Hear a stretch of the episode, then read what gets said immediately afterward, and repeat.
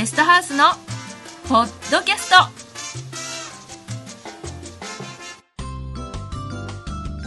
ご機嫌いかがでしょうか？ベストハウスです。このレポートも5回目となりました。ここまでお聞きいただきありがとうございます。合計10回でまとめようと思っています。まとまるのかまとまらないのか頑張っていますのでよろしければもう少しお付き合いくださいませ。では第5回。不動産を安く買う方法スタートです。同じ土地なら少しでも安く買いたいのが皆さんの共通の願いだと思います。関西人は特にとちゃいますか？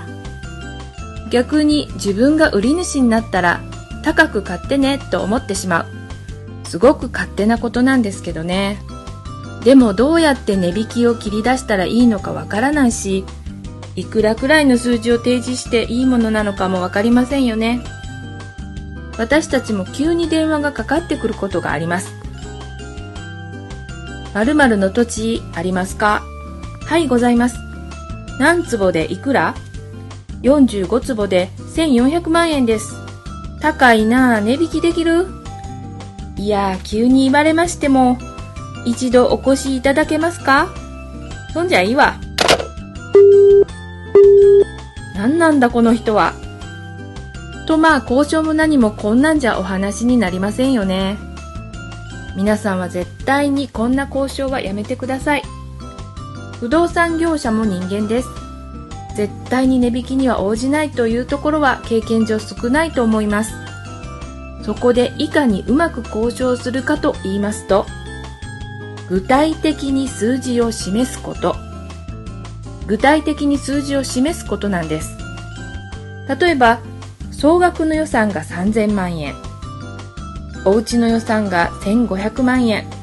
諸経費が200万円とすると残りは1300万円になりますよね。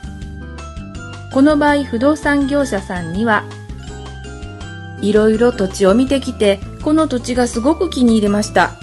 ただ予算が総額で3000万円で建物と諸経費を考えると土地で支払える限度が1300万円です。これで何とか検討していただけないでしょうか。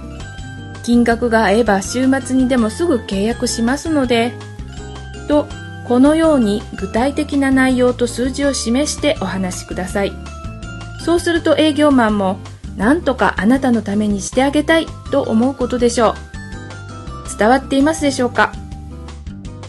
では今日お伝えしたいこと値引きのポイントは具体的な数字を根拠とともに示してお願いしますということで相談すること。相手は人間です。お願いすると何とかしてあげたいと思うのが人情。ぜひ参考にしてください。では次回建築条件を外す方法をお送りします。お楽しみに。以上ベストハウスでした。